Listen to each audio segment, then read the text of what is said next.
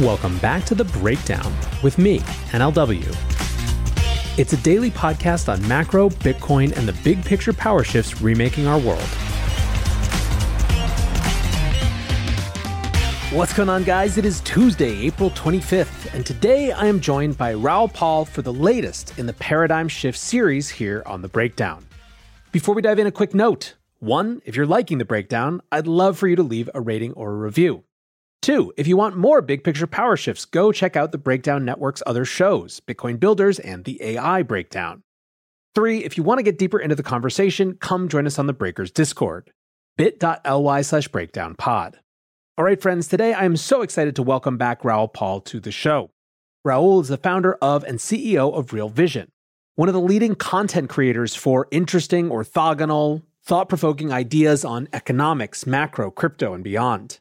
Raoul is a prolific thinker on these intersections and the world-shaping forces they represent. This conversation I'm putting in my Paradigm Shift series. We talk in depth about Raoul's exponential age theory, as well as his new idea of the everything code. From there, we discuss the inevitability and obviousness of Bitcoin and crypto and spend some serious time exploring the economic implications of AI, which Raoul believes is the most powerful disinflationary force we've ever seen. Conversation clocks in at around 2 hours, so without any ado, let's dive in. All right, Raoul, sir, welcome back to The Breakdown. How are you doing? Fantastic. Pleased to be here. It's been a while. I'm looking forward to this. Always fun. It's been a while, and the world has completely changed in so many ways. I think since the last time we talked, we've had tremendous transformations and changes, at least in the national conversation or the global conversation around crypto. That includes, changes in the technology, changes in the political realignment. We've obviously had changes to the macro landscape in pretty significant ways. We've had an entire banking crisis and all the things that fall out of that. And then, of course, we've had the absolute onslaught / emergence of generative AI over the last 6 months, which is, one of the potentially biggest transformations of our lives. So a lot to get into. And I thought where we'd start, we were just joking about having no idea where this conversation is going to go, which is exactly how I would want it. But by way of starting, two starting points. The first one is, in a sentence, give me your one sentence take on where crypto is, where macro is, and where AI is. Maybe one sentence each, I guess. Crypto spring, macro, the final flush into the bottom of the economic cycle, but assets are already looking through it. And AI, the biggest technological breakthrough since the splitting of the atom. All right. Awesome. As you can probably tell, these are, broadly speaking, the three areas that I'm thinking about this conversation. But let's now try to frame things and bring it into Raoul speak and kind of your frame of vision. And so where I wanted to start with that is, there's a couple phrases that you often come back to. One that you've had for a while, but I think is still worth defining a little bit, is the exponential age. So question one is, what is the exponential age? And then something new that you've been talking about is the everything code. And I feel like this will probably weave through a lot of parts of the conversation, but I'd love to just sort of have those, a quick definition of those things as a framework for where we start. Okay. I'll start with the everything code because that's where we are today. And a bit into the future, the exponential age is where we're all going. So where do I start with this? The way to calculate GDP is population growth plus productivity growth plus debt growth. Those are the three large factors that define how GDP moves, the wealth of nations. We have for a long time, and it's been the observable macro trend of my lifetime or my working career, is that we have been in a slowdown in population growth globally, so an aging demographic. So that has meant we have seen lowering GDP over time. Trend rate of GDP has been falling. For the earlier part of that trend, so we're talking about the 80s, 90s and early 2000s, the answer to that was increasing debt growth and hoping that a productivity miracle was going to come along. Even though we had the advent of the computer, the internet, mobile phone, everything in that period of time, we actually didn't increase productivity per capita. And that's more of a function of aging demographics. So demographics is the big secular issue that society faces. Now, over that period of time, going back a little bit further, there's quite a lot of moving parts here, but going back further, That baby boom generation all came into the labor force at the same time. It caused the inflation of the 70s as you put the largest bulge in population in all recorded history into the workforce and into the consumption force at the same time. They went out and bid for their first housing, first cars, first everything else. We had some supply shocks, and before you know it, we had structural inflation. But another thing happened is that it came into the labour force. When you put 76 million people all of the same age in the labour force, they compete with each other for jobs. And real wages never went up again, ever. And then these people, the baby boomers, had you lot, the millennials, and they're both in the labour force at the same time. And the millennial population was larger, not as a percentage of the overall population, but in actual cohort numbers. So what you did is you killed the American dream. You killed the dream of increasing productivity leads to increasing real wages. And the answer to that was debt. And so debt growth grew from the 80s onwards, from the Reagan changes and the Thatcher changes in the UK. I think we've even talked about this in the past. And so that build-up in debt offset the inability to buy assets. So they basically, the balance sheet ends up working out roughly that households borrow money to buy assets. What are assets? Assets are future deferred consumption. So that's what an asset is. So they did that to try and get wealthier. But what happened is that whole system became a debt-based system. And in 2008, we just hit the ceiling. Just the whole thing blew up. And it was the defining moment of our lifetimes. What had happened is governments around the world had got to roughly 100% of GDP in debt. Now, if you think about that magic formula, that GDP, the GDP growth, is really what drives savings and investments and also pays the interest on the debt. Now, because GDP growth had been falling over the last 30 years, what you found is trend rate of GDP since about the early 2000s had fallen to about 2%. And interest rates were about 2%. Well, they were a bit higher beforehand. 2007, they were 6%. So what happened is there's not enough money to pay the interest. Because if you think about it, GDP is growing at 2%. You need to pay 6% interest rates on the government debt, which is 100%. But the private sector's 100 and something percent in debt as well. So what happened is the whole system broke. The answer to that was firstly cut rates to zero everywhere. And then it was quantitative easing. And it took me a very long time to understand what the hell this was all about. We kind of knew that they were injecting money into the system. What did it mean? How did it work? Nobody knew. We were arguing about it for a very long time. And it was only until really at about 2020 when we saw the next big wave of... So we had QE in obviously 2009, 10, 11, 12. Then again, I think it was in 14.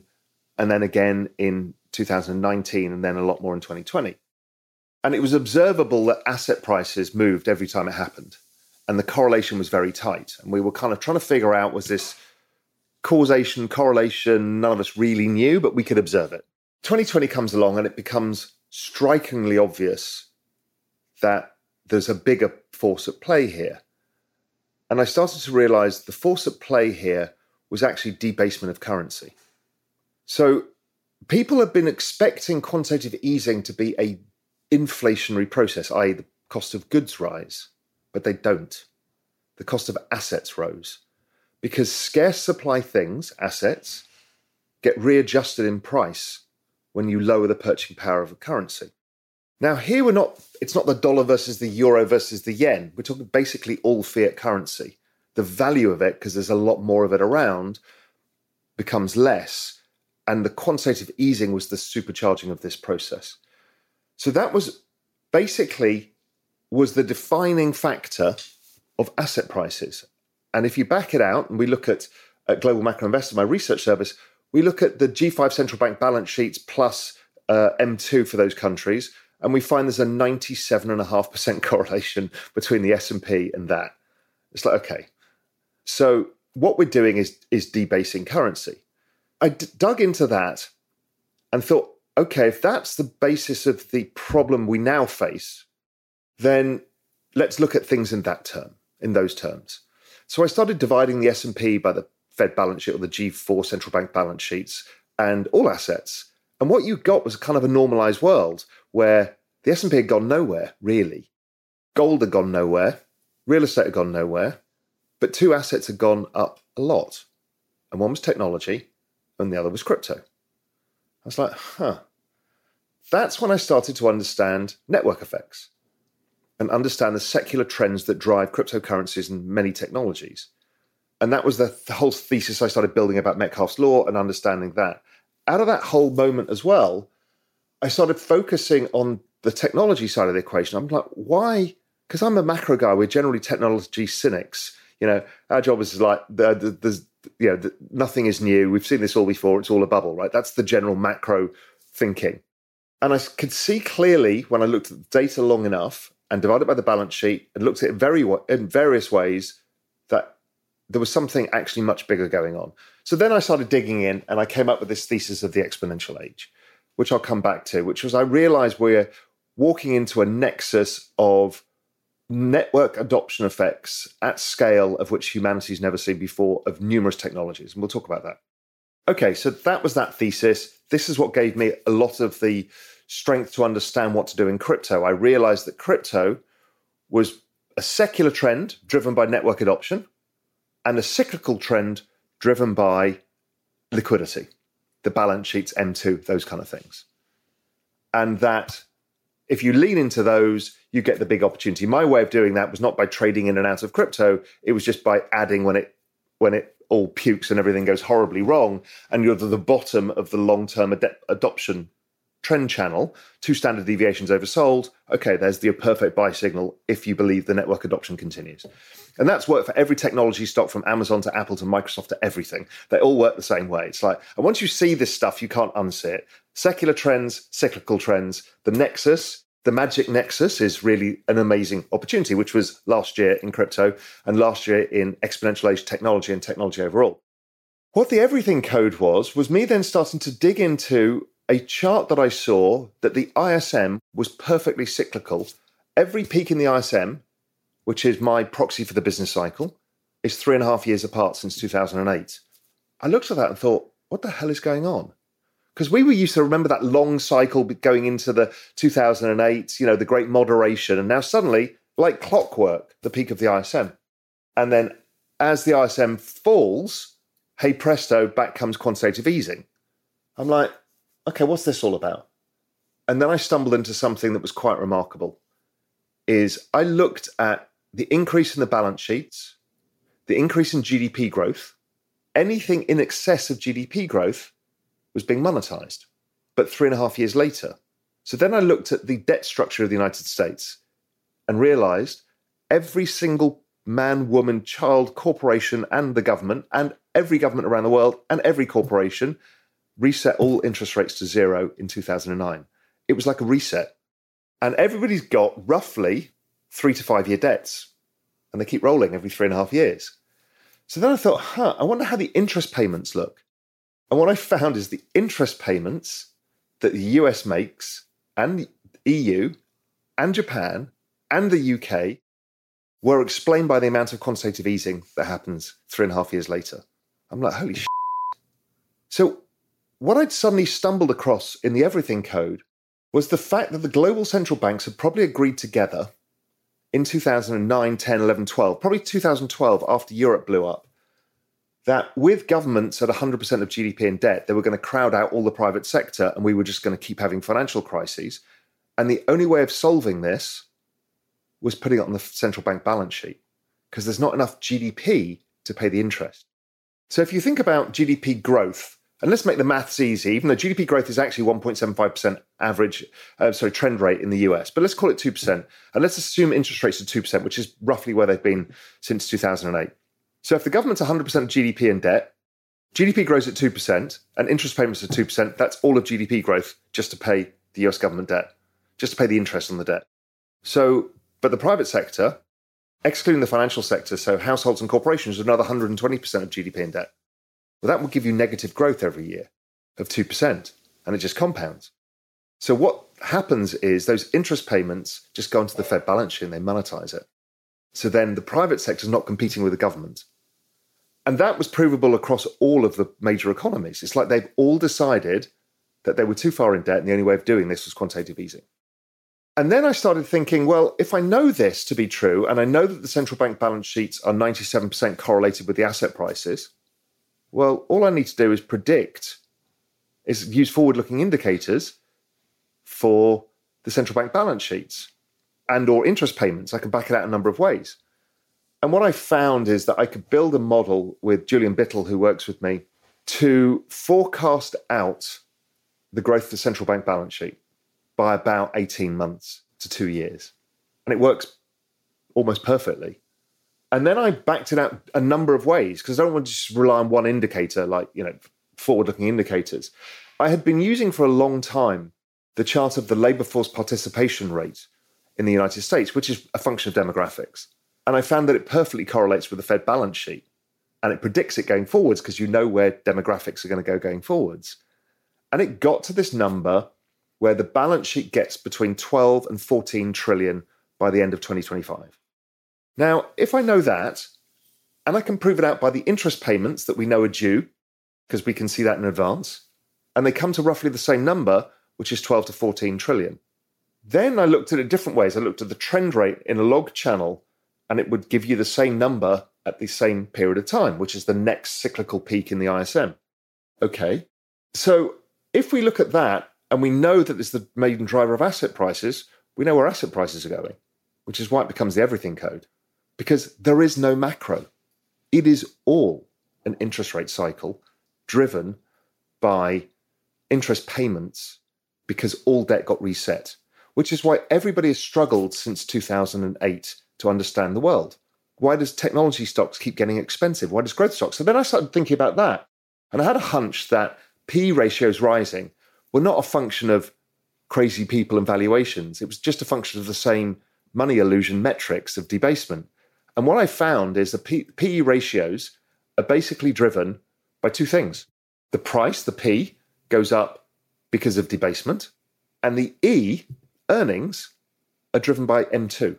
So that relationship between M2 and the balance sheet almost entirely explains PE ratios. I'm like, everything has become a monetary phenomena. Everything. That's why value investing hasn't worked. That's why none of this has worked. It's because we're not driven by the same things any longer. So then when you're seeking clarity in this world, and the world is actually the most simple it's ever been, money in, money out, that's it, then what you want to do is own the assets that rise the most and outperform that, which happens to be crypto and technology. So if we look at the last time we went through this point, which is the turn in the cycle, which is where we are today, that was December 21st, I think it was, 2018, when the Fed paused, which is roughly where we're getting to now. The market already knows this. It can see it coming. We were already having a banking crisis, you know, all the signs of we need to stop. And what happened after that over the next year is the S&P rose about 15%. The NASDAQ rose about 25%. What I call the exponential age stocks, they rose about 35%, 40%, and crypto did, well, at one point 300%, but end of the year up about 100%, which is truly extraordinary. I've also then shown that crypto is all the same thing. So if I use the same global liquidity index, it's basically the chart of Bitcoin. But Bitcoin outperforms in the up cycles because there's a network adoption model, which is why it does so much better than almost all other assets. So that's the everything code, is the fact that it's all down to one simple thing, and I think it's forecastable, and in which case we know the price of assets in advance, which is a little bit freaky. And I know that sounds somewhat arrogant, but it's a hypothesis that I'll test, but I'm pretty sure it's going to be right, unless something changes. And what we'll know is, are we going to see larger scale QE coming in the next 2 years? So what would have to happen for that to be true? Firstly, we've got a banking crisis, so it's already started. Secondly, so the bank balance sheet is rising. Whether you call it QE or not doesn't matter. The balance sheet is rising. That's all that matters. Secondly, we know that this is not resolved yet, so there's a potential for further use of the balance sheet to sort out that part of the banks. But then we've got another problem here, which is commercial real estate. commercial real estate, nobody's going back to the office. I mean, you don't work in an office anymore. I don't work in an office. Nobody works in an office anymore. So that's 50% of all of this kind of office buildings are empty across all the big cities. So everyone's going to get out of their leases and everyone's going to be stuck on these smaller banks. Now, interesting enough, we saw this before in Europe. This is what happened in Europe in 2012. Between 2008 and 2012, all the real estate was empty and all the banks went bust. And the ECB stood up and said, whatever it takes. That was to both protect the sovereign nations going bust, but also the banking system. And what they did with the banks at that point, they said to them, we will take anything as collateral. You can give us chewing gum wrappers, old cigarette packets, empty cans of Coke. We'll just take it and give you and lend against it. We don't care what it is. And that's how the banks stayed solvent. Then we've got the demographics and then we've got the debt payments to come. All of that looks very much like there is no way that they don't do a lot of QE. But here is the final problem within the everything code is, well, right now, if I'm looking at two-year rates, they're at 4.15%. GDP growth this year is probably going to be, 1% at best, or probably negative. Who knows? Depends how it falls. So that's a huge gap that needs to be funded because you're just going to create a recession because the US economy is 220% of GDP in debt and interest rates are 4% and growth is 1%. So you've got a massive loss in GDP. So they're going to have to cut rates, which backs out against what the banks are saying, which is the banks are saying rates are too damn high. We have to engineer a false yield curve by having a 0.5% deposit rate so we can have a positively sloping yield curve. And basically, we need a yield curve that is positively sloping, which means that the Fed need to cut 200-300 basis points pretty fast. But they won't do it until the banks really puke, which is the next phase of this and probably the final phase when we go back. Then, after that all backs out, is the things that really matter to the Fed. Well, inflation's falling and it should continue to fall. The other part of it is unemployment. Unemployment lags by a long way, as do rents. So going out for the next 18 months to 2 years from the bottom of the cycle, which I think happens in the next couple of months, we will see unemployment rising and dragging. And that whole situation is why monetary stimulus continues a long time after a recession, because employment is always lagging. And so, again, that's where I think the use of the balance sheet, then eventually the economy gets traction again and we go into the business cycle, which looks like it peaks sometime in 2025, according to that same thing. Probably end of 25, not quite clear, might be a little bit earlier. And that's so the everything code, what I found is all these pieces of the jigsaw all actually match. It's ludicrous. And what I found, even if I take the log chart of the NASDAQ and map it forward to say, okay, what's the top of that channel like we do in Bitcoin? Well, it comes with exactly the same number that the balance sheet number gave me as well, which is the same number that I got from demographics, I got from interest payments, and I got from everything. It's like, oh my God, like everything's come together. So that's what the everything code is. It was like the culmination of 18 years of work. And it was like an epiphany to me, because I could prove it all out. And I never thought I'd get there, because it all felt like we didn't quite understand it and suddenly it happened. There has been a sense, I think, that lots of people have had, that certainly you have had, that others have had, that there are underlying hidden forces, to reference the name of another great podcast, that basically all market participants are subject to, even if we don't want to be, or even if we can't quite see them. And I think based on perhaps media or just sort of, social media narratives, that's often attributed to just sort of Fed policy, right? That everything is just subject to Fed policy. And it sounds like part of the underlying thesis or, uncovering for you with this everything code is that there are actually even deeper structural forces that the Fed and other central banks are themselves subject to, that are much more fundamental to the structure of society and the economy, namely being demographics, the record of the decisions made over the course of the last, set of decades to address demographic changes, and what that has left us in terms of where we are with the debt cycle. I mean, is that another way of kind of putting it, that we correctly felt that there were hidden forces, but maybe we just didn't put our finger on exactly what those forces were? Yeah. Well, because what we want to do is blame, and we ourselves were to blame. And if you want the real blame, it was World War II. I mean, because that's where the baby boom came from. So a knock-on effect of World War II, of peace in our time, was this. Nobody would have foreseen that, but that's what happened. So that demographic force, which is us, created this, the death of the American dream, because there was too many people to share the pie. Then we add globalization of the labor force, and then we add technology, and people have no chance. So they borrow debt, and then when that blows up, they get angry. And the people on the coasts blame the people in the middle, and the people in the middle blame the people on the coasts. It becomes a political divide. It's not to do with politics, never has been. But what happens is people are angry and they don't know who to blame. And that's a bigger force that we're seeing play out now. That's the rise of crypto came out of all of this as well. Occupy Wall Street Bets, the online network communities that we're seeing formed where people are getting together to take the system in their own hands in different ways. It is a fourth turning moment. It's a societally structural shift that happened in 2008 in ways we won't understand for maybe several decades, but it changed everything. This is a little more subjective in the sense that it can't be mapped against charts in quite the same way. But within this framework, so one of the things that was notable to me as you were describing it is, especially in the context of Jerome Powell being so desperate to be Volcker, not Burns, over the last 18 months, the problems of the 70s are discussed almost entirely as a policy phenomenon, right? It was Arthur Burns taking his foot off the gas too fast, or just sort of being, wishy-washy about the inflation battle. And that was what caused inflation. Now, maybe some people get into structural changes in terms of the oil market and things like that, and, leaving the gold standard. But what you're talking about is something that's, again, much more fundamental and underlying, just more people than had ever been coming into jobs and competing, and consuming, which is going to cause inflation.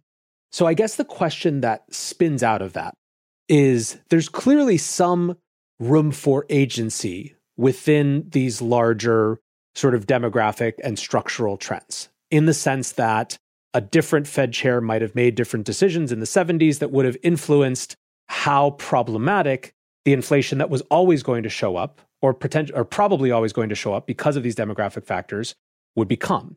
I guess the question then becomes, now, looking at where things are here in 2023, what is the band of agency that policymakers have, that markets have, as relates to sort of these larger structural forces?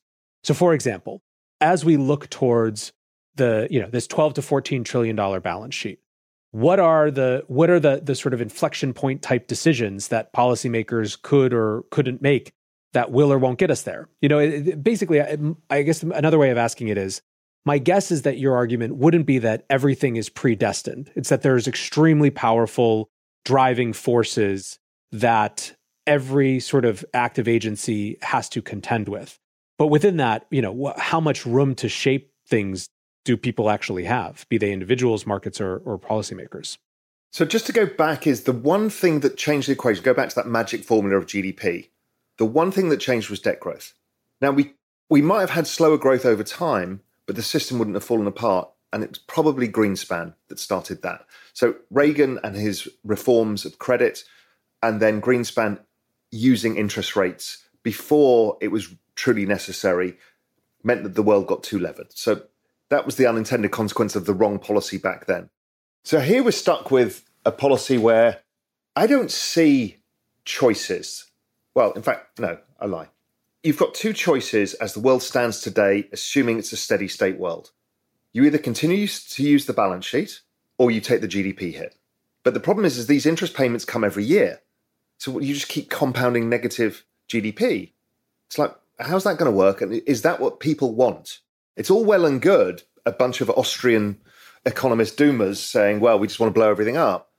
I don't think we can. It's too big, because the cost to society and humanity is even larger than the costs of what is happening now, which is driving the 1% versus the 99% and all of the other issues we've got going on. So there's one outcome, and this is where it starts to get contentious. The only outcome is to increase productivity. And so we enter the exponential age. So firstly, the exponential age thesis is that we are at this nexus of technology of which mankind has never gone through, and it'll happen in the shortest period of time of any technological change ever. And it's all happening in a way that we will not be able to get our heads around. And crypto was the start of that. There are all these trends have been in place, but they're now about to hit adoption phase. So crypto is one of them. We're only at 300 million people. The next time we poke our heads above the water in 3 years' time, we'll be a billion people, and then 4 billion people, whatever the numbers work out to be. AI's been coming for ages. And then it's like a nuclear bomb hits in one go because it was so much faster in its adoption than anything humanity's ever faced. We've just brought knowledge, and we'll go into AI later, but we've just brought knowledge, infinite knowledge, scalable knowledge into the global economic system. And it happened in a 3-week period when GPT-4 came out. It went from 0 to 100 million users in 5 weeks. I mean, oh my God. And we're all scrambling. And then we've had more developments there. But that's not just the exponential age. The next thing is, well, in 3 years' time, we're going to be having this conversation. It'll be like how all the Uber drivers and all the bus drivers and everybody's been laid off because of self-driving cars. That bomb is going to happen. We're at that cognitive dissonance now of like, well, it's not going to happen. They're never going to solve this. And then immediately it gets solved. Do you remember the arguments 2 years ago? Well, machine learning is hardly AI. Next minute, AI comes along and we're like, is this generative? Is this AGI? We don't even know anymore, right? And that's going to happen with self-driving cars. Robotics. It's another trend. I mean, just look at that Optimus robot, and he's not the only one. Tesla are not the only people doing this, but he happens to own the fastest supercomputer in the world, Dojo, the Optimus robot, the self-driving cars with all the visualization technology, the mapping of everything. And in addition, he now owns Twitter, which I argued a while ago was just to get the AI. And why he wants an unbiased Twitter is to get as much AI as possible. So we've got robots coming. We've also got genetic sciences. When you add AI into biotechnology, you create outcomes much faster. So we'll see huge breakthroughs in medicines. You would say that RNA vaccine technology is a huge breakthrough in technology. And we've got, more than that, distributed computing power, space. I mean, today as we're speaking, Elon's just launched the largest rocket ever launched into space. Yeah, it was a successful launch, but failed to decouple its engine or whatever and then blew up afterwards. But generally speaking, what he's doing in space and many, many others is another whole quantum leap that most people haven't got their heads around yet. I mean, the fact that we've got Wi-Fi all around the world now coming from satellites is kind of ludicrous, but it's happening. And that changes the whole equation. Data, 6G, 5G, all of this, all Internet of Things, wearable technology, it's all happening. This nexus of technology is a game changer for humanity. It is the fourth turning moment. We can't even understand what the world is going to look like in 1 year now. We can't, you and I mean, I'm reading your tweet threads. You're doing a great job of trying to keep up, but it's impossible, just with AI.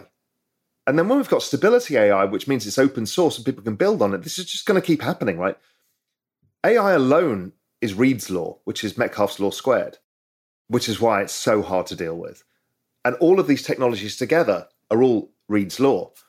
So that's a very hard point. But where it gets really interesting is to go back to your original question, is what can policymakers do about all of this problem that we've got? Well, the problem is we cannot grow new people. Demographics is destiny, and it's baked in the cake. We cannot accept large waves of immigrants in most countries because we don't have enough productivity. So it's like, okay, we're a bit... We can't increase debt because we got to the end game in 2008. So the answer is productivity. So right now, productivity has not been increasing enough. This exponential age is the rise of technology, but there's one missing component that changes everything. All technology really does is leverage a calorie of energy or a joule of energy into an output. So the more efficient we get with our use of technology, the more output we can get per unit of energy. Because energy's been a constant in our lifetimes. In fact, for the last 100-odd years. Basically, if you do the oil price adjusted by inflation, it's roughly been around the same level for a very, very long time. But when you look at what's happening is that the exponential downtrend in the cost of renewables is a game changer. And that's without including nuclear, which will come into that mix. Then you listen to what the EU, Japan, China, the US, the UK, the big global economies it's kind of like they understand this, because what they said is we're all in on renewables. We're going to incentivize this because not only does it help us with climate change, but if we can take the cost of electricity down to near zero, the entire productivity of the world changes exponentially. That is the way to get out of this mess. It's going to be GDP growth per capita, because we'll have less people and much more productivity, because the cost of energy is not anchored at $40 a barrel oil, whatever that backs out into electricity. Yes, electricity gets more efficient, but if you can drop that equivalent oil barrel equivalent down to $2, the f*** does that mean? Energy is then infinite. Now, yes, I understand battery technology is not far enough yet. All of these things, that's like arguing machine learning is never going to become AI until it happens. So I think the governments understand this, and I think they know it's the only way out. And that is why the Inflation Reduction Act, all the green stuff, everything happening. Europe, I mean, the Ukraine situation with Russia was an accelerant for Europe to say, we need to get this done, because it also works for geopolitics too. So it's like a win-win-win for policymakers. So that's what I think is happening here, is they want to drive down the cost of electricity, energy independence. You'll have a distributed grid of electricity, and then what you're doing is leveraging this exponential technology on top. I mean, it changes everything for everybody forever. I want to come back to the specific way that exponential technology is likely to impact economies, because I think there's a pretty chaotic middle period, right, where we need to talk about deflation and changes in work and stuff. But before we do that, you brought up another piece, which is sort of, you know, to the extent that we're trying to frame the underlying set of forces that are competing to shape the world. We've got now the demographic trends. We've got sort of the debt structure, which is the accumulation of economic decisions and policy decisions made over the last 50 years. We've got this sort of exponential technology that is, you know, increasing at exponential rates. The other one that you just sort of mentioned is geopolitics. And I guess, you know, on the same theme of how much do these different forces interact with the trajectory of each other, you know, of the sort of demographic changes, of the technology changes. How do you think about geopolitical realignment right now? Obviously moving from a, you know, strictly unipolar world to a multipolar world, and all of the sort of phenomenon contained within that. How much does that have the ability to shape how this all plays out? So if you think of a unipolar world where security of resources was global, and the US was essentially the US, United Nations were the policemen of those resources.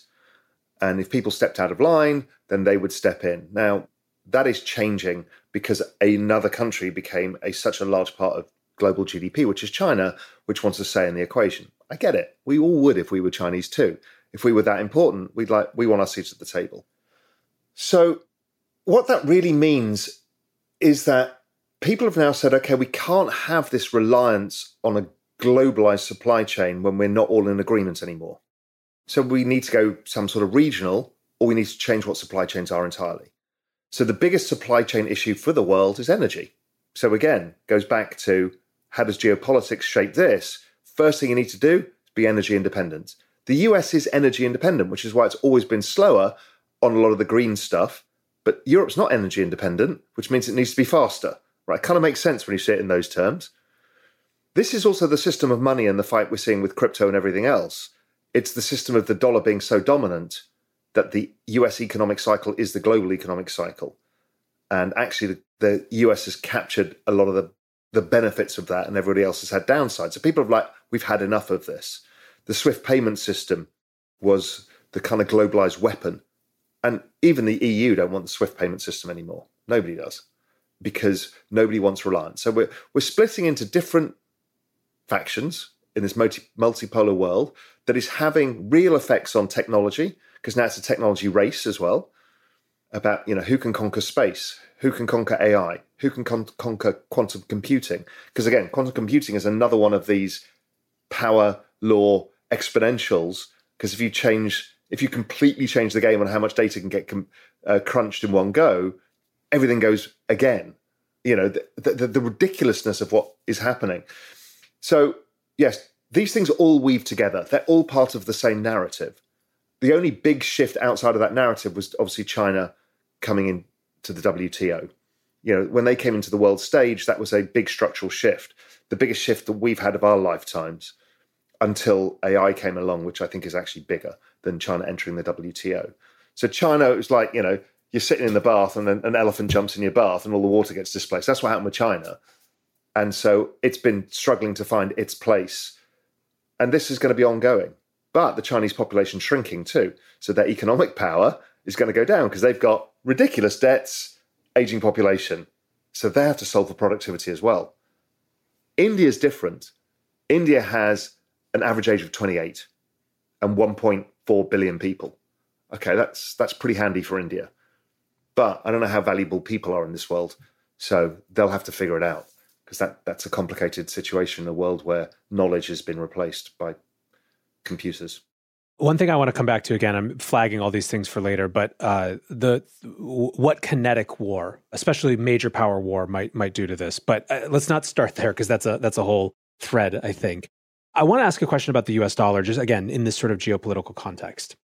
One of the interesting tensions feels to me like the globe has been on this dollar system, but it hasn't exactly been on the dollar system because the US mandated. It's just been kind of convenient. And it feels to me like part of the tension is that the US is, as it withdraws from the world, it's trying to reassert its dominance over its own dollar system, whereas it sort of benignly just let it be whatever it wanted to be before in the context of the rise of shadow banks and all these sort of things, not being over-aggressive with sanctions, et cetera.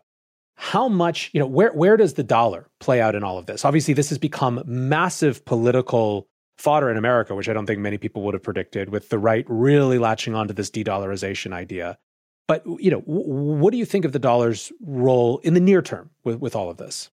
The dollar was so big because the US was the largest part of global GDP, and it was the most stable part. Now, as the US has become a smaller part of global GDP, it's more problematic because the global system is now reliant on dollars. So we've got this gigantic eurodollar market. There's a global shortage of dollars that's ongoing because the US doesn't supply as much dollars into the system anymore because it's not as large a part. That's part of this unstabilizing effect that we've had. But the dollar is what 87% of all world trade and maybe 50 or 70% of all world debts. So there's no way you can walk away. China can't walk away from the dollar without entirely nuking its own country. Nobody can. So it has to be a slow, ongoing process because there's too much debt in dollars and everybody needs it for trade. So if you go to this world that you see people talking about on Twitter, it's like, well, they're going to walk away from the dollar. Great. You've got the dollar debt and you've now got yuan or rupee income. Well, that's the recipe for a disaster. What most people have got is dollar debts and dollar income. If you're an oil producer, you can have dollar debts and you can have dollar income. It's the mismatch creates all sorts of problems. So I don't think this can happen quickly. And I don't know the answer to it. But that's why I'm not a believer in the dollar's going to collapse. Interesting enough, there's a very high correlation, lagged by 18 months, of the price of the dollar and QE. So the dollar rises in line with quantitative easing, but with an 18-month lag. It's interesting. So another way to put this, or to try to connect the dots, is one of the theses of the Everything Code that you laid out is that the debt that is accumulated from, again, this set of decisions that have been made over the last 50 years dictates a huge amount of what we can and can't do. Sure, maybe we have agency, but it's agency within a band that's dictated by these sort of, you know, unignorable phenomenon. The dollar basically, in a geopolitical way, has a very similar impact in terms of restricting the dollar debt and dollar-denominated debt has a similar limiting impact on the decisions that people can make. So even when people are correctly identifying the phenomena of people desiring or countries desiring or different polities desiring to be less beholden to the dollar, the structural accumulation of dollar debt over the last however many years shapes the ability for them to put into practice changes. Yes. I mean, look, if you owe somebody money, you essentially become a slave to them. You made an economic decision that you would forego some of your agency to have cash now. That's what debt is, right? And this was what, you know, seeing this rise in 2012 in Europe, where I lived this in Europe, when almost all of the countries blew up and all of the banking system blew up. you know, Cyprus, they took the money out of the bank accounts, much what's happening in the US now.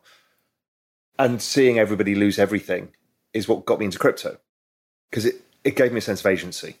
And it is an answer to all of this. And that's why I've always referred to it as the Bitcoin life raft, or a parallel financial system.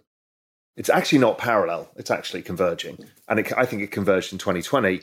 But I think, you know, from the Russian sanctions and basically destroying their sovereign reserves through to ongoing debasement of currency, through to the ever-changing geopolitics and the uncertainties, through to the fact that the adoption of digital technologies overall is increasing the probability of the adoption of digital systems of value, it kind of feels like, okay, well, this is the perfect place for me to get some agency back in my life, where I'm not as restricted by the forces. Of course, we all are restricted by the forces because we have to earn a living. We have to live physically in a country where you either have to pay taxes, you have to be part of the political system, and you earn in that currency. And you have a set of outcomes depending where the economy is. But at least this system gives some way of a way out. So this was going to be my next question, is how much do you think from a global adoption perspective, the adoption cycle for Bitcoin and crypto more broadly will continue to be driven by this need for individuals, or this desire for individuals to exert agency and to have sort of alternatives, or at least hedges against whatever monetary regime they're a part of, versus it being a broader phenomenon? By way of example, you know, the Russian central bank this week talking about exploring a cryptocurrency licensing regime just for the sort of, you know, export-import deals, even though it's illegal for normal day-to-day transactions. I guess, you know, another more crisp way of putting this is, obviously adoption has been driven largely by individuals coming to the decision that this is valuable for them, versus, you know, big governments, you know, which are sort of the exception, not the rule, deciding that this is valuable for them. Do you think that continues, or do you see more room as countries do try to shift out of sort of a fiat regime, out of a debt regime, for Bitcoin and other cryptos to play a role kind of on that larger scale?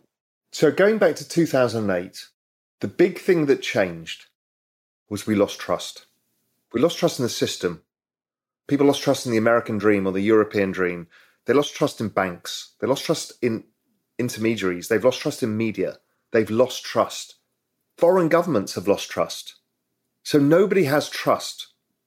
So, well, crypto is a trust-based system, which is interesting. But what it means that, okay, if you don't trust anybody, you need something that helps you. That traditionally was played by gold. You know, I don't trust your money. You don't trust my money. I don't trust that you're going to do this. So I'm going to keep gold. But gold was also seizable. So crypto played a role in all of this, and it plays it at many levels. It's clearly not a system of money yet because it's too volatile. It's impossible to try and deal with daily transactions for bread in a Bitcoin price that goes up and down, up 700% and down 70%. That's the way to destroy an economy, volatile money. But in terms of long-term overall savings, because it offsets the debasement of currency, which is driven by the debt and the demographics and everything else, it works very well indeed, in fact, better than anything else. And because we've got this ongoing adoption of the technology. So when you go to, firstly, who's the biggest players in the world that are potentially moving into this market? And I think you and I have even talked about this in the past. It's the sovereign wealth funds. They have an infinite time horizon. And what they need is independence over all things.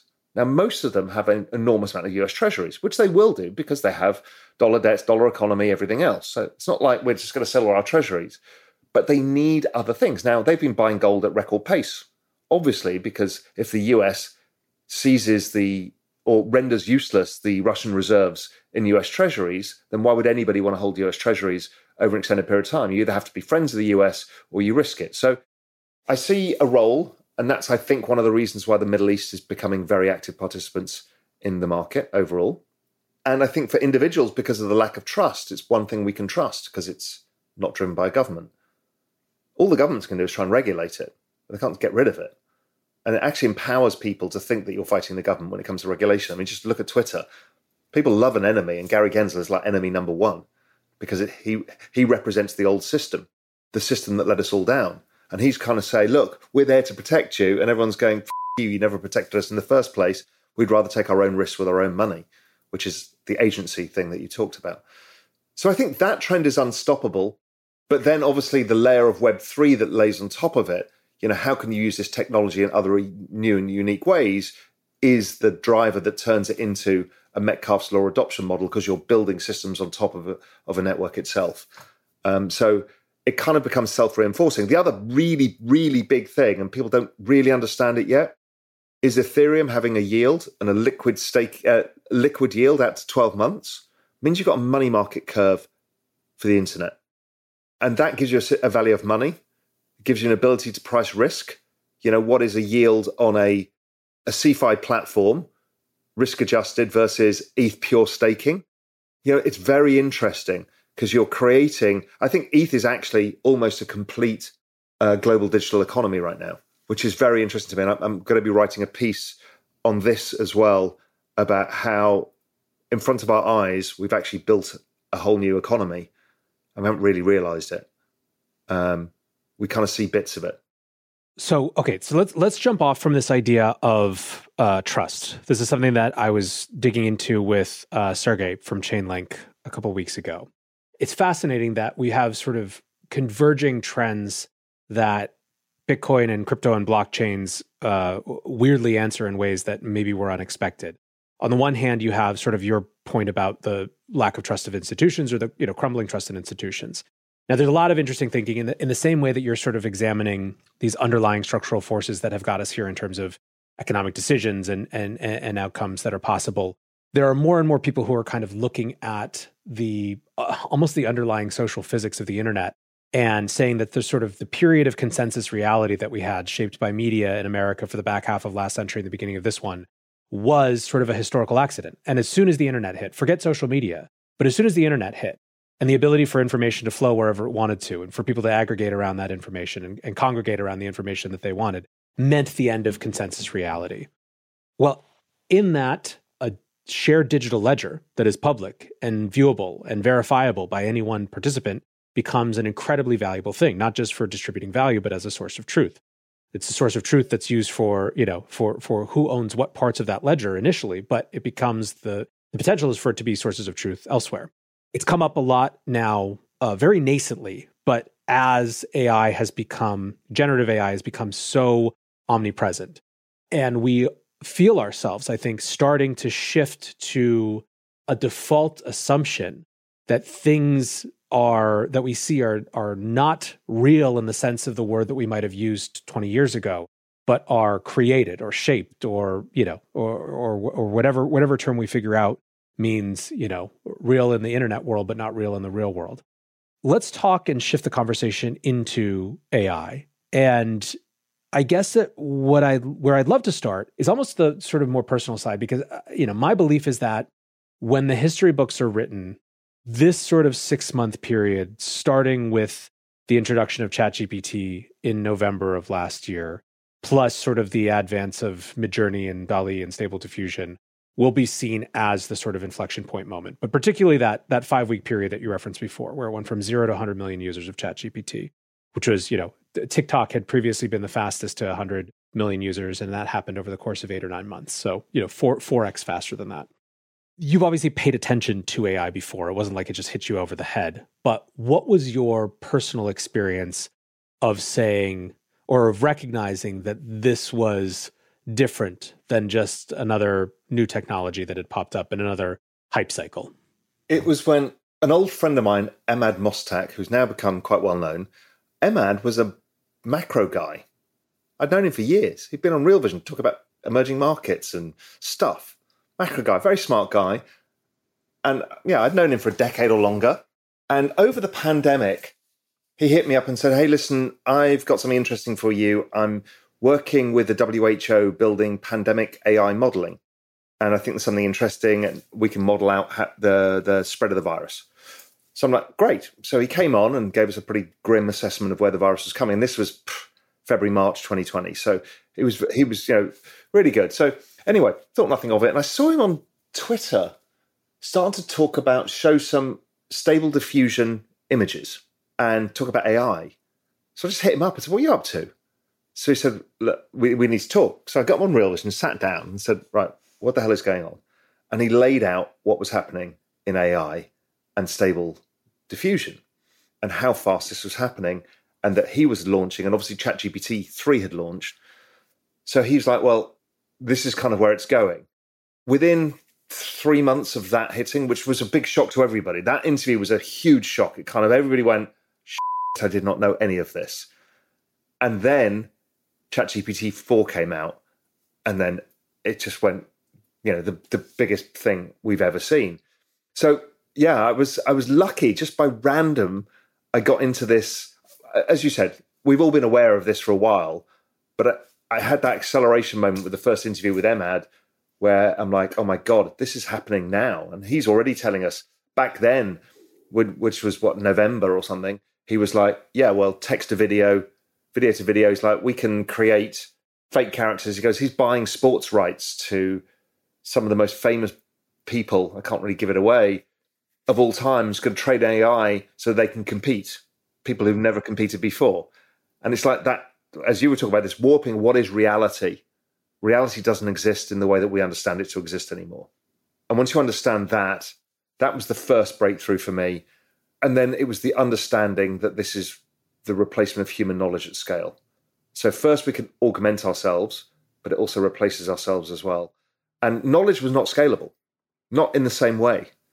But this now becomes infinitely scalable, which is what people can't get their heads around yet.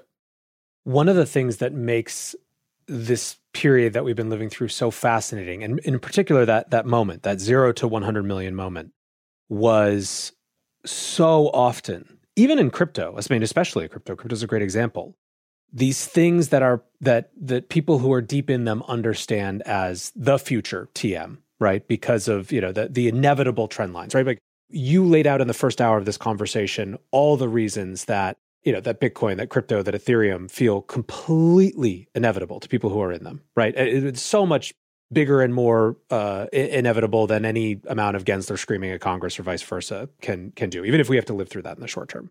It's why that, you know, when this interview is probably done, we'll probably have spent less time on quote unquote crypto than anything else, because it's just sort of like, it's just the inevitable consequence of this, right? That's the way that technology, new technology often feels for people inside it, but for people outside it, it's completely abstract, right?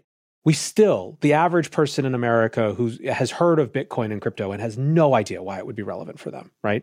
It's just sort of the way that it is. Now, that might be different in different kind of countries that have different sort of monetary regimes, but by and large, it's still a phenomenon where there's an early adopter set who clearly get it and everyone else.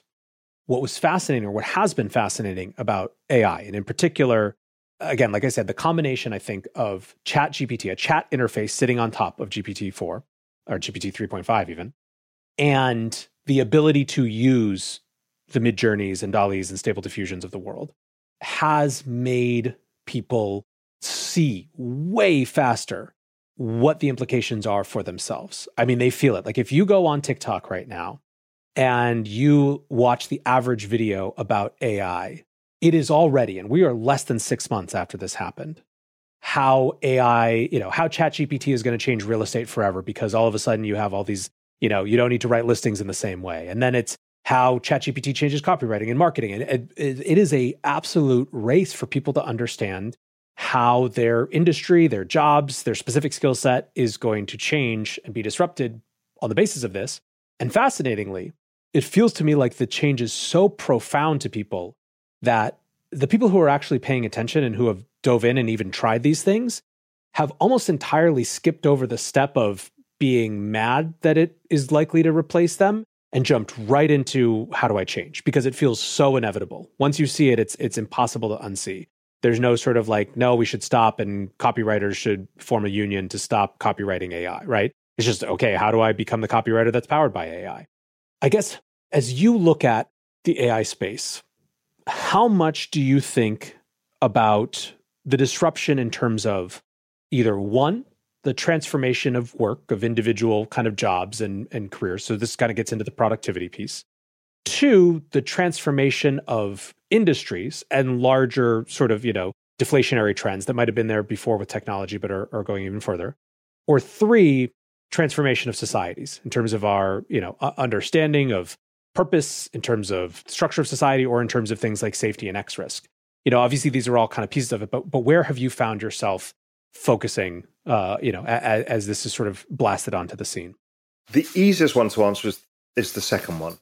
This is the largest disinflationary shock the world will ever have, and it will keep playing out as these other exponential technologies become implemented. Just think, I was in New York when I was reading a thread on Twitter. I was in an Uber, and it was a thread about the rise of autonomous vehicles in California and how this guy, whether he's in the industry, he's around tech industries, 3 years ago I'd see a couple of these things, and now I see them every day, 10 times a day.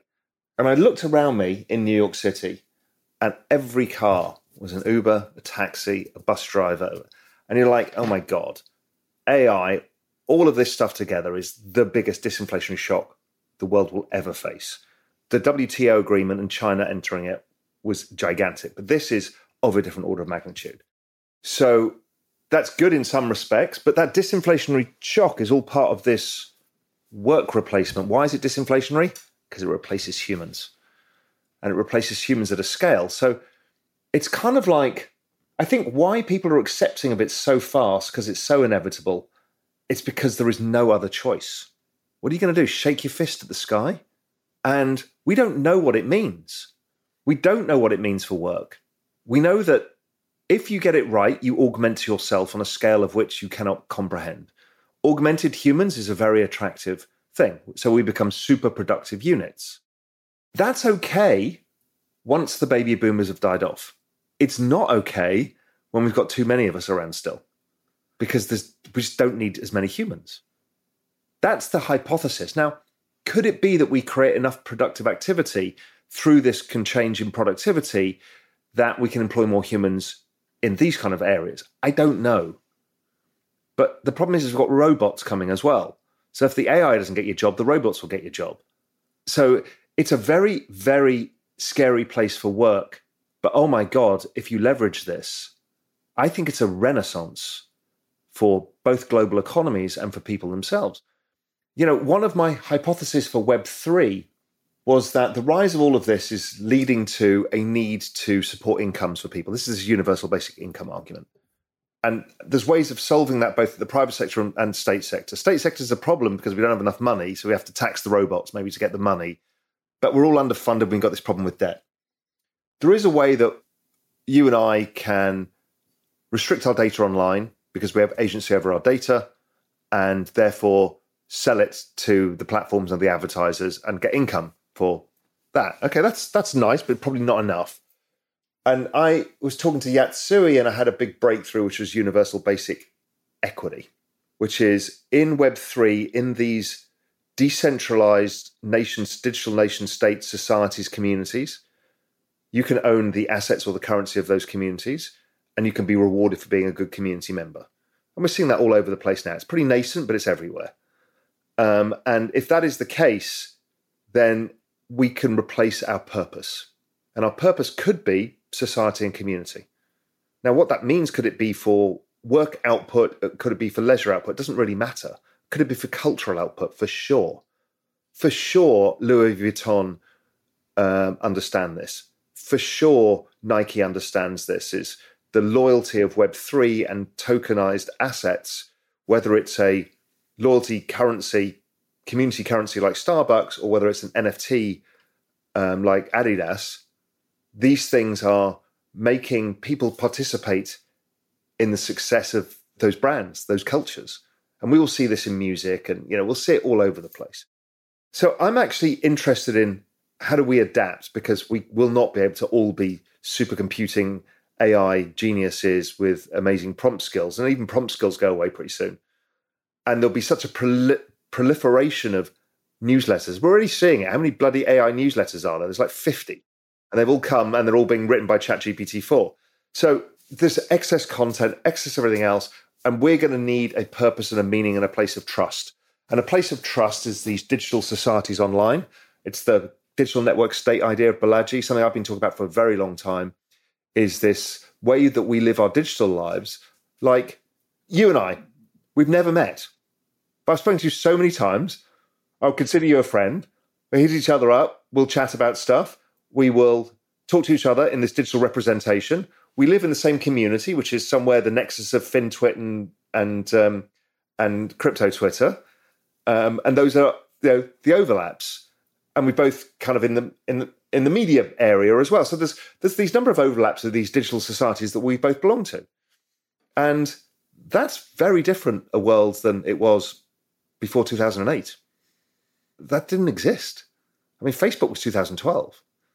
So again, it's one of the answers for society is staring us in the face, which is we can find a purpose. And the purpose is humanity, culture, brand, businesses, by doing it together with more agency where we get to choose. I mean, what I love about these digital sovereign states is you can just pick up your assets, sell them and leave and move to the next one.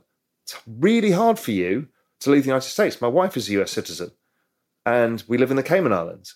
And it's a nightmare because US tax and US jurisdiction, because the US is actually a very unfree place once you travel. You can't open a bank account. You can't do anything. It's actually very difficult. But these digital sovereign states, you can just sell it.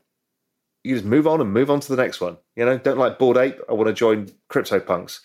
I don't like Ethereum, I want to join Solana. You know, I don't like, you know, I like Bitcoin, I want to just own Bitcoin. It's becomes very, very, very interesting. So I think there's a solve there. So let's go to the broader one, which is society itself. Society is going to struggle with the exponential age, not just AI. It's going to really struggle to understand what is truth, what is my role, who humans are, and where is this all leading to? Because if you put unlimited energy at a low price, virtually zero, you add AI, robotics, and all of this stuff, you add networks from space outside of sovereign control, which is what's happening. I mean, people don't really understand space is a non-sovereign place of which there is a massive commercialization going on a scale most people don't understand. We've got all of this kind of mega trends going on. And for society itself, I don't know how we can keep up and how we do not draw the ... add quantum computing, end of humanity. I cannot get there where we don't have that, because once you put exponential computing power with exponential knowledge, with which self-learns, with zero cost of energy, I mean, humans are pointless. And that's very hard. I think that there's one of the reasons that I'm so attracted to this conversation is the stakes are so high, obviously, but it's also, of any technology that I think any of us have ever experienced, the easiest to both see the utopia and the literal sort of end of humanity. So on the utopia side, just weaving together all the threads of what you just said, if we successfully make it through the transition, which there's no way for it not to be brutal and difficult, there are pretty strong arguments that humans that don't feel their value is strictly based on what they contribute to a random corporation or economy or job is a better thing, right? There are arguments that are pretty compelling that when everyone can code, sure, maybe it makes the salaries that can be commanded by the average computer programmer less, but the things that people can build become so transformationally different, right? And I would argue that you are seeing little glimpses of that already. I mean, it is an overused phrase, but a Cambrian explosion of people building apps already in this AI ecosystem that are, in many cases, them literally using ChatGPT to do the coding without having coding experience themselves and sort of figuring out how to wire it all together. So you have all this sort of optimistic stuff that's both, you know, maybe we get to this point where people have a different sense of purpose and meaning, and the natural tendency of humans to fill vacuums with more creation of all different types comes through to the fore. Now, the flip side is, of course, I think, one, the risks in the short term, the utter displacement, chaos, you know, leaving behind of the people who are unable to make that transition. But then two, the actual discussions of safety questions, existential risk that come up from AI. How do you view the safety conversation? What's your perception of the AI safety conversation right now? Okay, there's a lot of parts of that I just want to get to before we get to that. One is, yes, it's very disruptive now. This job cycle coming out of this recession is going to be very slow because a lot of people won't come back into the labor force, which is that whole argument for more quantitative easing. So I think that is a a very real moment in time. The other side of this is a renaissance where humans are empowered in ways that they've never been empowered before. And we will see some unbelievable things. We will see unbelievable breakthroughs in medicines.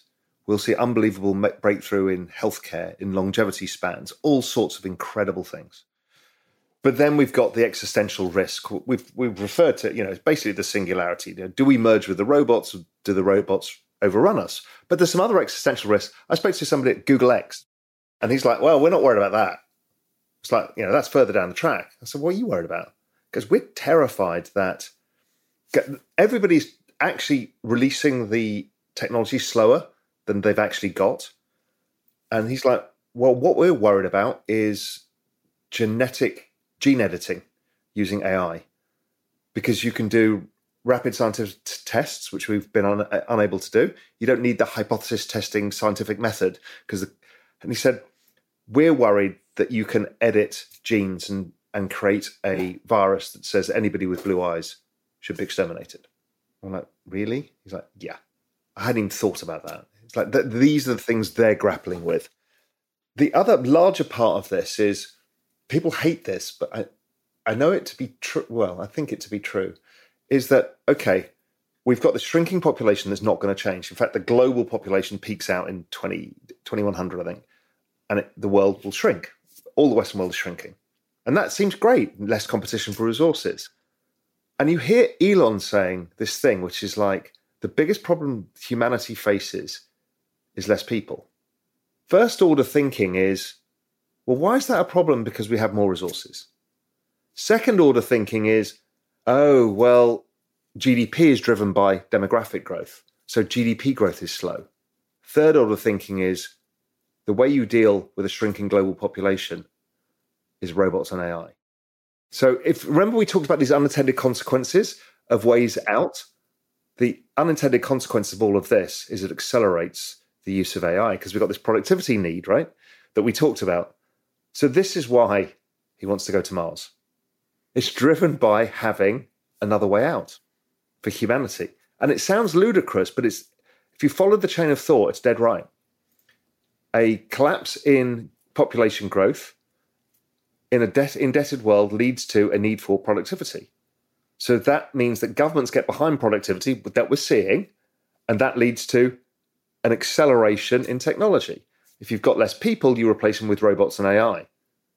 Problem is robots and AI are exponential in their knowledge scaling, and before you know it, you've killed humanity, in which case you need to go somewhere else. So anyway, there's a lot of steps and phases to this, and I can't remember what your... No, that's. I mean, so what I asked in short was, you know, your perception of the AI safety conversation, and that's, I think, a dimension of it is that when you start to see these patterns, they're less disconnected than they seem. Elon is not doing a random set of activities that are all distinct from one another, but actually have a certain logic. And you could disagree with the logic, you could disagree with the sort of assumption set, but they are coherent with one another, let's say. And I think that one point to hang on for a moment that is super salient is this idea that the AI safety conversation probably needs to include adversarial use of the technology where it already stands right now, to say nothing of, you know, further developments on the path to, you know, advanced general intelligence.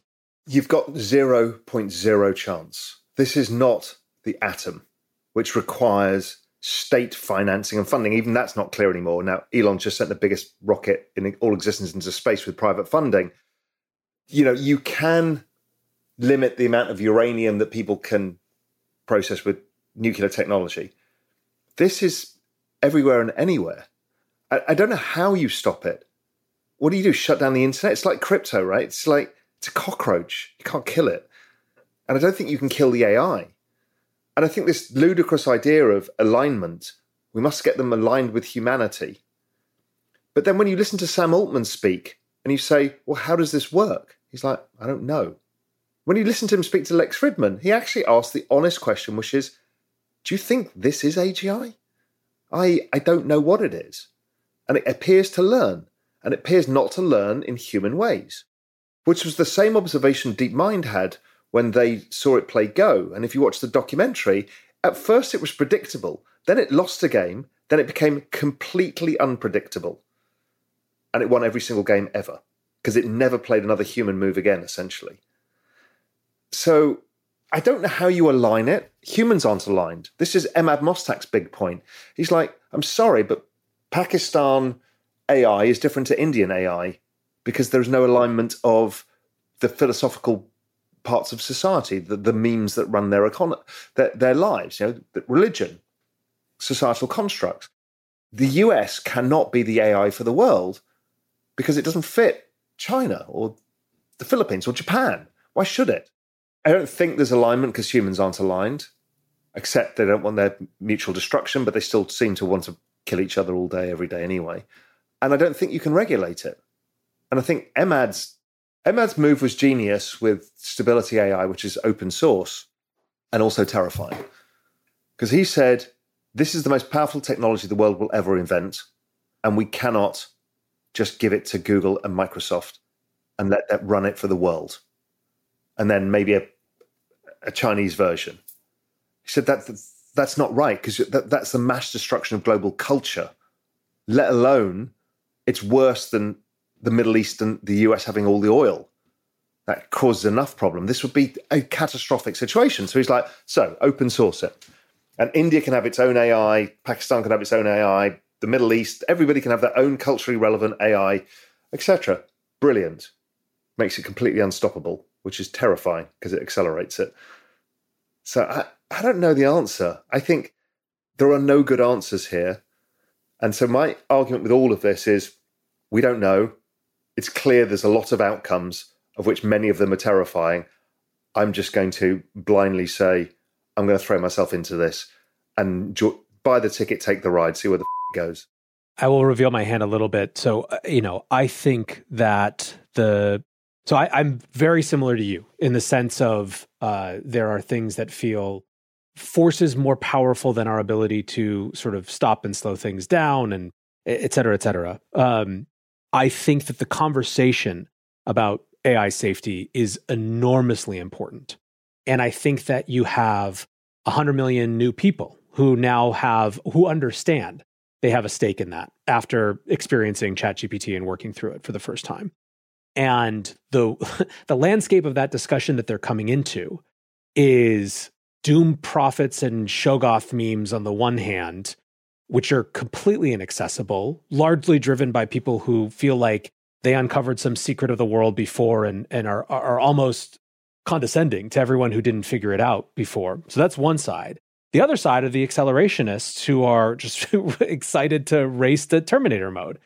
It feels like there's probably a real big space in the middle for those folks who are genuinely, filled with wonder when they, take some idea from their 4-year-old kid and turn it into an image on Midjourney, but who also are seeing that there's huge implications. And I think it's important to have a different space for it. So I kind of like your take of diving in, but at least having that conversation. I do think also that the open source piece is really important. I do, but I also see what you say, and maybe we're going to have to self-opt into restrictions, because I don't know how it can be done at governmental level. So we're going to have to do it at distributed nation-state level.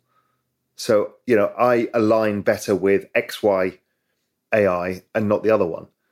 I don't know the answer because it's like crypto. It's impossible. The Chinese ban it, nothing happens. The Indians ban it, nothing happens. The US stamps down it, nothing happened. I mean, it's unstoppable because it's distributed. That's the whole point of it.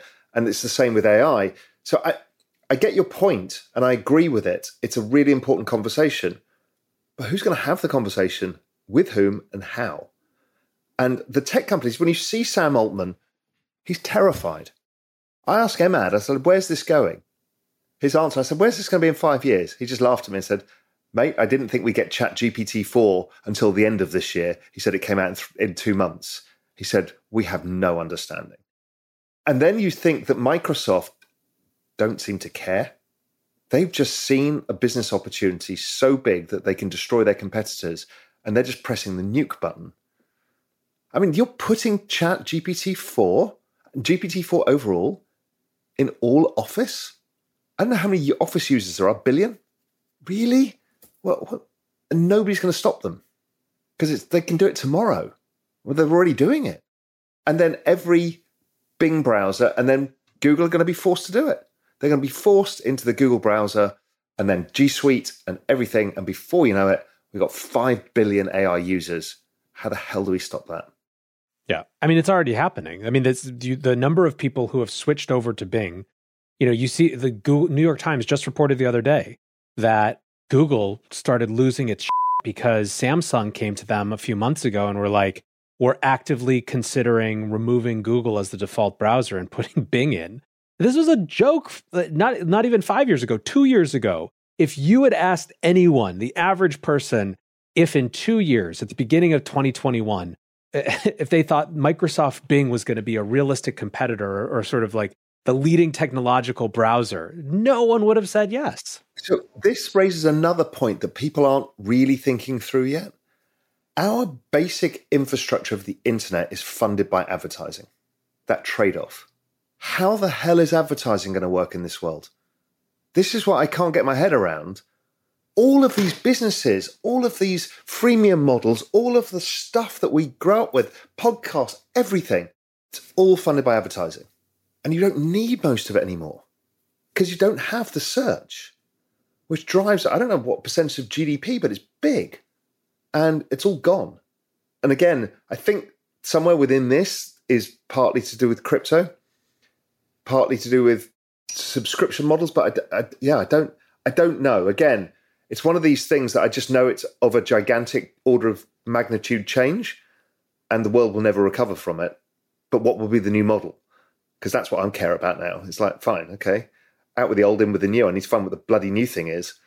Because you can't monetize it with ChatGPT, that's the end of serving ads. Well, it sounds like that's what Google's working on now too. The Reimagine experience, I think they're calling it, or the reporting is that it's Project Magi, at least internally. I have no idea what it'll be called when it comes out, is exactly that. It's a fundamental ground-up reimagining of search that's no longer 10 results per page. It's this sort of chat-mediated experience. The fact that Google, who has shaped the internet for 25 years with that sort of interface, is being forced to shift in that way, I think is profoundly telling. Yeah. And I got to know the Google team and all of these big platforms when I spend a lot of time talking to them about Web3. There's a lot of people who want it, but this was the problem. This was the sticking block. The sticking block was we can't destroy our ad business. And so it was being chipped away by Web3, and it's now been nuked by AI. Maybe this is an accelerant for Web3. I don't know how the hell... Well, Meta have been clearly moving away from that model because they have to as well.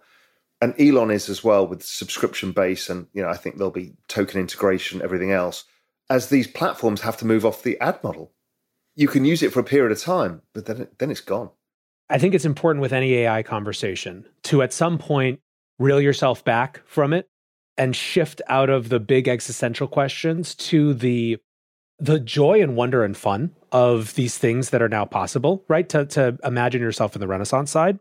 One of the things that I've noticed you discussing a lot on Twitter and other places is you're clearly seeing a connection between some of these things that are now emerging.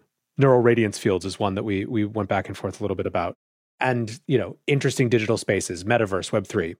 How have you been thinking about the intersection of metaverse, NFTs with this new world of AI-powered applications? It's all the same thing. It's the digitization of knowledge is happening now. It's all the digitization trend. And its logical place is a metaverse-style experience. You know, we're all too anchored on Snow Crash or whatever to think of how a metaverse is, but this is, and I say this all the time, this is a metaverse experience that you and I are in now. So everything becomes, if we talked about these digital societies that the world has to pivot towards, because we live in this world where we may not be working for corporations. It may be a different world. Well, so therefore, humans are humans, and we like to have a more interactive world of which we can operate and live in if we're going to spend most of our time there. That's the metaverse. And what we're seeing is the nexus of all of these things. So the faster the compute power, the better the rendering. We've seen that with Unreal Engine 5. You know, there was a video out yesterday. I couldn't tell it wasn't video. We're seeing that with what's coming out of the AI. So the compute power keeps accelerating with Moore's law. Then the use of the compute power gets more efficient by AI, and it makes these digital worlds become easier. And I think I'm having a feeling that the next exponential age bomb is going to be the Apple, whatever it is, their Apple-a-thon thing that happens. I think it's in June. Because Apple are launching their VR/AR glasses. And everyone's like, yeah, well, so what? You know, Facebook have had their... Been here before, right? Yeah. But Apple don't do that. It's like, you know, there was a Kindle and then the iPad came out. There was music stuff and then there was the iPod. What have they got that can make this a game changer? And I've been following this story for a while. So somebody told me, I can't remember who the hell it was, told me, oh, by the way, your iPhone pings your local environment like 5 million times a minute. I'm like, what? It's like, yeah, it's mapping out your total environment. There's a reason why all the new Macs have like 30% of their GPU is not being used in the chip processing power, right? There's something coming. So then I started hearing that Apple had basically created a 3D map of the world. Again, don't know how complete it is, but that everything was this 3D contextualization, which was this AR, VR nexus. And then we started seeing the Nerf technology coming. And you're like, oh, so it exists.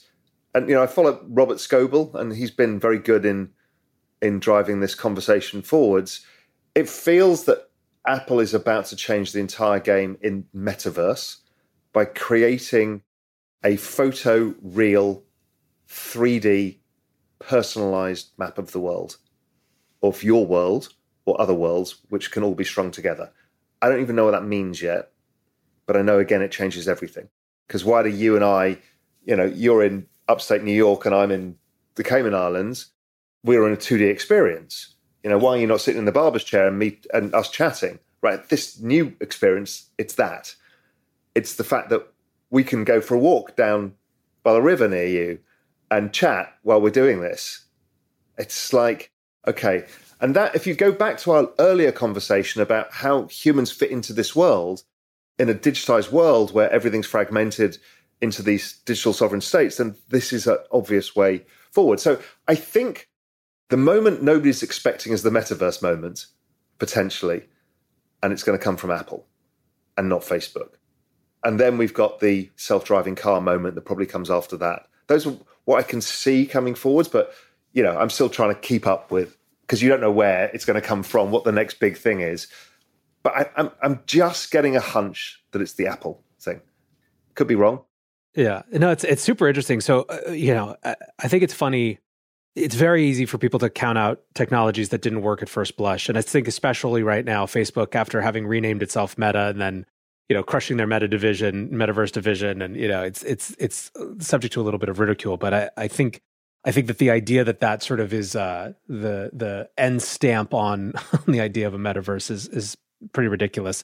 The reason that I think that this take on Apple could be correct is one of the seeming challenges for them has been the difficulty of reconciling the type of data required and data collection approaches required by large language models and you know, things of the sort that OpenAI has built with their approach to privacy, right? Apple has gotten huge leverage being the company that actually cares about privacy relative to the Googles and Facebooks of the world.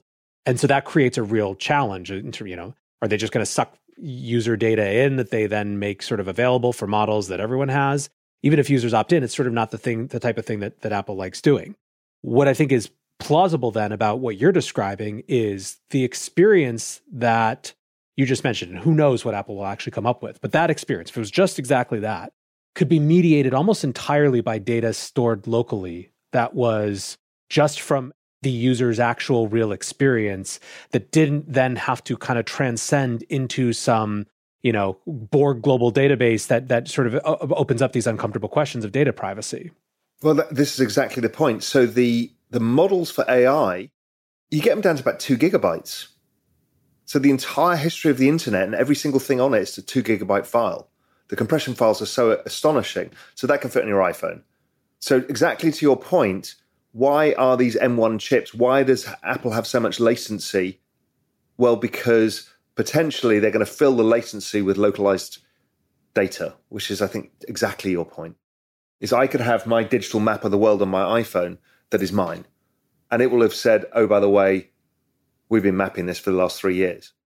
I want to start to round us out. And I want to return to where we started, I guess. You know, these three big segments, obviously, they've been themes that we've woven together throughout: crypto, macro, AI. Over the next 6 months, what do you see happening in each of these areas? Maybe we could start with macro, because as a frame. Yeah, macro is the easiest one because there's a lot of forward-looking indicators. There's ways we understand of how things connect. So my forecast since about March of last year, using my forward-looking indicators, was that the economy bottoms March, April, May. So that would be an ISM survey of hitting about, let's say, 40, which means roughly translated negative 2% GDP. So no great disastrous recession, but it always exposes something, which is the banking system this time around. Now, the market forward saw all of this, and it started rallying. Crypto's most furthest advanced. The outcome of a recession is more cowbell, as I like to say, and the more cowbell is more stimulus. More stimulus meets that. We've also got an election year, so the probabilities are even higher, and then there's fiscal. So we've probably got a lot of stimulus to come. So 6 months forward, the economy will have troughed.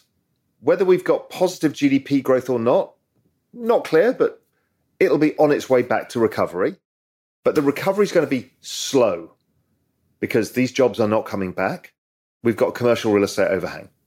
But the markets are likely to be very strong because of stimulus, which is the key driver, plus the technology adoptions that are going to be everywhere.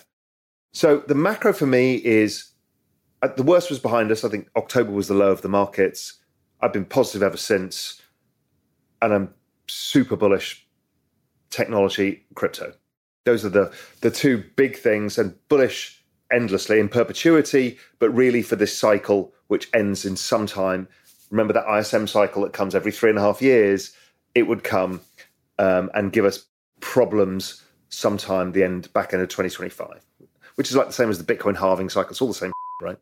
Before we dive into sort of the crypto and AI dimension of this question, I actually wanted to just go back to the commercial real estate piece just for a minute. Obviously, this is something that we didn't mention, but people are, you know, a lot of eyes are on this. A lot of eyes are looking at, you know, sort of similar issues that drove the banking crisis in terms of sort of, you know, needing to roll over debt in a higher interest rate environment. How do you see this all getting resolved, or does it get resolved?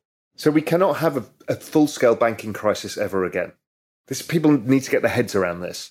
The world changed in 2009.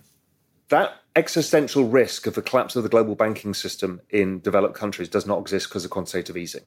And the Europeans proved it in 2012, and the US is just proving it again. Because what happens is you shove it on the bank balance sheet of the central bank. So the existential crisis can't happen, which is the total collapse.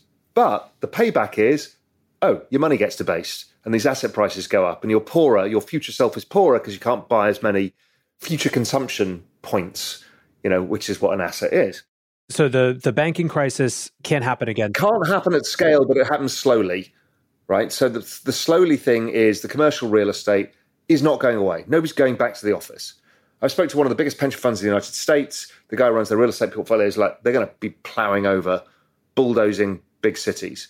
I'm like, well, can't you convert them to residential? It's like, well, most of it can't be for zoning and how they're built. So there's a whole bunch of stuff that's just going to go fallow. And that's going to have to be taken off the banks. The US has got too many banks. It's overbanked anyway, much like Europe used to be. Europe's shrinking number of banks. So the US will shrink in number of banks. And a lot of the long-term stress ends up on the Fed balance sheet, which is, i.e., they'll take collateral, give loans to the banks to allow them to try and work their way out of it until they all merge or slowly die. But they tend to merge with each other, which is what's happened in Europe. Do you think that commercial real estate basically just becomes a new approved asset class for the Bank Term Funding Program or something like it? Yeah, same as Europe. I mean, they just took all the commercial real estate loans. Yeah, the Fed did it with mortgage-backed securities, don't forget. Especially now that we see it coming, right? There's a sort of, you know, test period. I mean, there's a fairly good argument that Silicon Valley Bank is a highly useful sort of collapse for the Fed to get out of something that could have been a lot worse if it was in a different type of environment, right? You had sort of the, you know, the ability is relatively, you know, small. I mean, it's still the second biggest bank failure in U.S. history, but still, you know, compared to what it could have been, relatively small. And a narrative that allowed enough space to prevent sort of full-on panic because it could be written off as just tech or just crypto or whatever, right? So go back to the everything code. What you need is you need to get inflation down because you need to get interest payments down because if not, you have to debase the currency even further, right? You have to get this down. The best single way of doing this is by engineering a crisis. So if you over-tighten and you know you over-tighten, you're going to get a double win. You're definitely sure inflation is not going to come back, and you're definitely sure you can cut rates 300 basis points and sort out what needs to happen because you know you've got to make the interest payments. If you see this thing of, we need to make the interest payments and we've all agreed how we do it, then it becomes much clearer to see. Somebody talked about also the daisy chaining of central banks and their government bonds, how they kind of support each other's bond markets. And I think that's probably true too. I think they know. I've always argued that everybody on Twitter will assume central bankers are all morons and that they don't see what's going on. And my guess is they probably see more of what's going on than you understand. And you're not even playing the same game that they're playing. And it's not because they're geniuses, it's because they have seen what is happening. So I think, as I said, there is a globalized agreement on the massive push to green energy, not just for global warming basis, but also because of the productivity change that needs to happen and the geopolitical change. I think there was a push to keep rates as low as possible and use the central bank balance sheets to fund interest payments, because if not, the game falls apart until the productivity miracle catches up.